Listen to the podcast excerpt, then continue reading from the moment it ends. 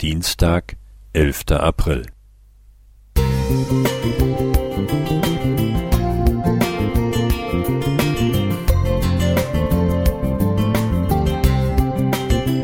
Ein kleiner Lichtblick für den Tag.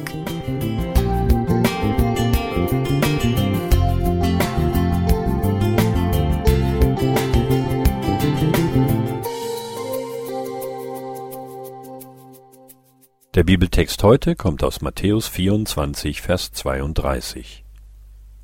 An dem Feigenbaum lernt ein Gleichnis. Wenn seine Zweige jetzt saftig werden und Blätter treiben, so wisst ihr, dass der Sommer nahe ist. Ich wache am Morgen auf und schaue aus dem Fenster. Schnee. Auf Dächern, auf dem Feld, auf dem Auto liegt er weiß und kalt. Dabei sind wir vorgestern noch spazieren gegangen und haben in den Vorgärten die Schneeglöckchen bewundert.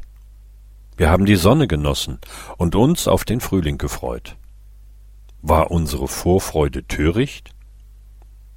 Als wir die ersten Schneeglöckchen entdeckten, wussten wir, dass noch zwei Monate vergehen würden, bis es dauerhaft warm werden wird. Bis dahin geschieht noch so einiges. Nach den Schneeglöckchen blühen die Märzenbecher auf, dann die Krokusse. Der Schnee hält den Frühling nicht auf, er verzögert nicht den Sommer. Wir sehnen uns nach Gott. Wir warten darauf, dass er in unser Leben eingreift und alles ins Gute verwandelt. Schmerzen in Lebensfreude, Krankheit in Schaffenskraft, Einsamkeit in Geborgenheit, Scham in Erleichterung. Jesus möchte unsere Zuversicht darauf stärken. Deshalb vergleicht er das Kommen des Reiches Gottes mit dem Wechsel der Jahreszeiten. Aber woran können wir erkennen, dass Gott nicht untätig ist? Was sind die Schneeglöckchen, die uns ankündigen, dass Gottes Herrschaft unsere Welt heil macht? Als Jesus nach solch einem Zeichen gefragt wird, verweist er auf Jona. Zum Beispiel in Matthäus 12, die Verse 39 bis 40. Der war in einem Fischbauch gefangen und spürte nicht, dass er auf dem Weg an die Sonne war und bald festen Boden unter den Füßen haben würde. In nur drei Tagen. Jesus spielt damit auf seinen eigenen Tod an. Sein Ende am Kreuz erscheint unerbittlich und unumkehrbar. Aber Gott rief Jesus zurück ins Leben. Am dritten Tag.